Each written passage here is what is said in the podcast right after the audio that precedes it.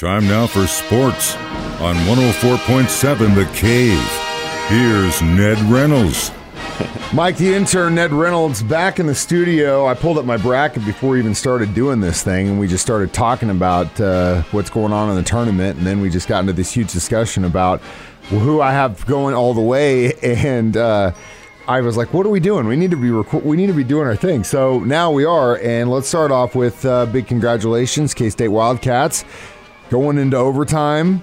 But uh, they definitely handled a tough, tough Michigan State team.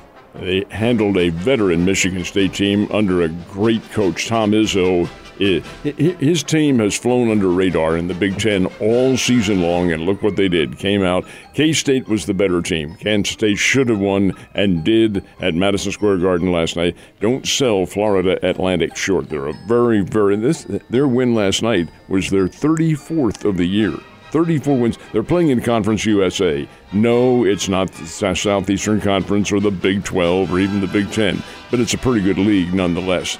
And Florida Atlantic has 34 wins in basically that competition. I think they may be, I have to go back and check the records, but they may be undefeated in their conference still. Nonetheless, that's who K State will play in the championship tomorrow. That the winner goes to the Final Four. The other one, Oh, my goodness sake. We had a great doubleheader in Las Vegas. Arkansas was not part of it. they mailed their game in. They lost it in the first half. Arkansas fell way far behind Connecticut. I don't think that was a true Arkansas team that we saw. Maybe the not the one that beat to get up there and stand on the scorers table again and take his shirt off. Maybe that would have inspired him. Who knows? But they didn't play very well at all. And Connecticut gets to the championship of the, the Sweet 16 round and they will play Gonzaga. The Gonzaga UCLA game was one of the best I've seen. UCLA had a 13 point lead over the Zags and gave it away in the second half. Gonzaga is really, really good. Gonzaga wins that game by three points, so there is your one half of the bracket right there. And the winners, when they play tomorrow, go to the Final Four. So I had K State. I had K State facing Tennessee, but Tennessee got blew out. Um, I picked UConn to win and Gonzaga to win, so that's good. Um, but uh, what we were getting at was I've picked Alabama to win the whole thing, but I think it is going to be Alabama Houston. And you asked the question do you bet against a team that could possibly be playing that championship game at home? You say no. Well, let me put it to you this way I think Alabama wins it too, but I'm not sure they're going to play Houston. Keep in mind, those teams Very traded true. spots as number one in America all throughout the season. It's either Alabama or Houston, back and forth, back and forth. Of the two teams, I really feel Alabama's best, but they still have to get there. Yep, and so does Houston, Ned. All right, well, um, we speaking of which, and Houston, I think that Houston Miami game tonight should be a damn good Oh, it one. will be. Miami's no slouch. They can play the game. Jim Larrañaga is their coach. He has been down there for about six or seven years, and prior to that, he was at uh, Virginia Commonwealth and George Mason and some of the smaller schools, and he had them as very good teams as well. So it'll be it'll be a solid game. Um, and then of course Alabama's playing tonight as well. Xavier, Texas, that should be a dandy too. Well, they all should be. It's it's um, Houston and Miami, Texas and Xavier, and that's at the T-Mobile Center in Kansas City is where they're playing. Then at the Yum Center in Louisville, if they don't get mesmerized by their surroundings, which is just great. It's the best arena I've been in. My God, it's it is super. Twenty-two thousand people and all these clubs that you go to. That's beside the point. Alabama plays San Diego State. Alabama should win, and then and I'm really fascinated by the matchup here is Creighton against Princeton. These are two really both are great academic institutions. Princeton may be the best in the world although Harvard and Yale will argue about that. Yeah. But nonetheless, the Princeton Tigers are there. They took apart Missouri last Saturday. Uh, they'll give Creighton a pretty good battle. Um, you know, it's funny every time you bring up the Yum Arena, you get this glazed look in your eye. It's like you fell in love with some girl named Jack Daniels there.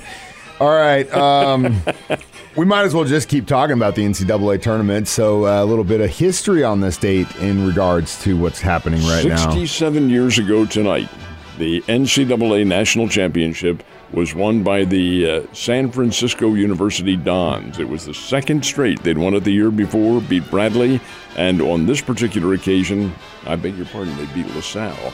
the first time, and on this particular occasion, they defeated Iowa at the Northwestern University Gymnasium. That's where they played the NCAA back then. And who was their leading scorer? A guy by the name of Bill Russell, the very same Bill Russell who was a star, well, all, all everything with the Boston Celtics, and later their, their first coach. Uh, by first coach, he was the first player to be named as a coach on that ball club and did such a great job. But yeah, that was 67 years ago tonight. You were at KY3 when that happened, weren't you? Oh, I was still in school. You're still in school? Oh, yeah. Just a little wee baby. so, um, tournament game scores in last night's games. Let's go through that. Yeah, we just went through the winners in the earlier segment. But it's Kansas State 98, Michigan State 93 in overtime, and it was a wonderful basketball game. And I'm not being biased when I say this. The better team did win. K State really had a great game. So did Michigan State. Florida Atlantic and Tennessee, and yes, the better team won this one too. The Florida Atlantic Owls out of Conference USA defeated Tennessee 62 to 55. Then you went out west, and this was not a very good game. Arkansas did not show up in the first half, and that's when Connecticut put them away. Connecticut won the game 88 to 65 over the Razorbacks. But then, in what was a tremendous battle between two teams who have played each other, they don't, they're not in the same conference, but they do play each other during the regular season. Gonzaga and UCLA, storied programs. Gonzaga won it on a three point shot down the stretch, 79 76 over UCLA, which had a 13 point lead and let it get away. Been crazy. Another crazy round of games today, tomorrow. It's fun, man. It's been a great tournament. Every year it is, but uh, it's just it seems when we're in the middle of it, it's like, God, this is the best one ever. And then next year, guess what I'll say? This is the best one ever. Uh, got a little bit of news yesterday that uh, Wayno might not be starting for the Cardinals on the opener next week. Well, What's it's not, happening? not might. He won't be. He is going to be going to the sidelines, not just for the opener, but for a couple of weeks. Wainwright was working out with the World Baseball Classic that he wasn't doing any baseball. He was in the weight room. And he sustained a groin injury, which leads me to believe, Mike, and this is just a guess, that he may have been deadlifting. And you know that puts a lot of strain on the uh, on the midsection. That's what it's supposed to do. But Wayno has strained his groin, and it looks like it's a fairly serious strain, so he's going to be out for a couple of weeks. He will not be the Cardinals starter. He had a pretty good World Baseball Classic, not great, but pretty good. But nonetheless, 41 years old, and hey, these injuries are going to crop up when you're in that particular age category. So Wainwright will not be the starter and probably on the sidelines for, I'm going to guess, about three or four weeks.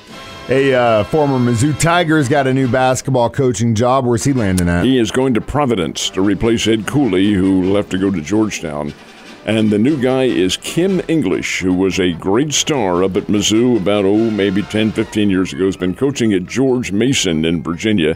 But oddly enough, Mike, Mr. English was here in Springfield, oh, back in early December when the Missouri Sports Hall of Fame had its basketball luncheon. He was the featured guest and an inductee. And who would know that he'd be taking over a team in the Big East Conference, the Providence Friars, uh, this year? He'll do a good job. Kim English is very astute. He's only 34 years old, and he will do a very, very good job in the coaching, which he already has. That's obviously they're not taking somebody who hasn't had a little bit of experience here, and certainly English has. Kind of makes me feel like, uh, what have I been doing with my life? He's younger than me and coaching a pretty big team now. Congratulations to him, Ned. I'll see you Monday.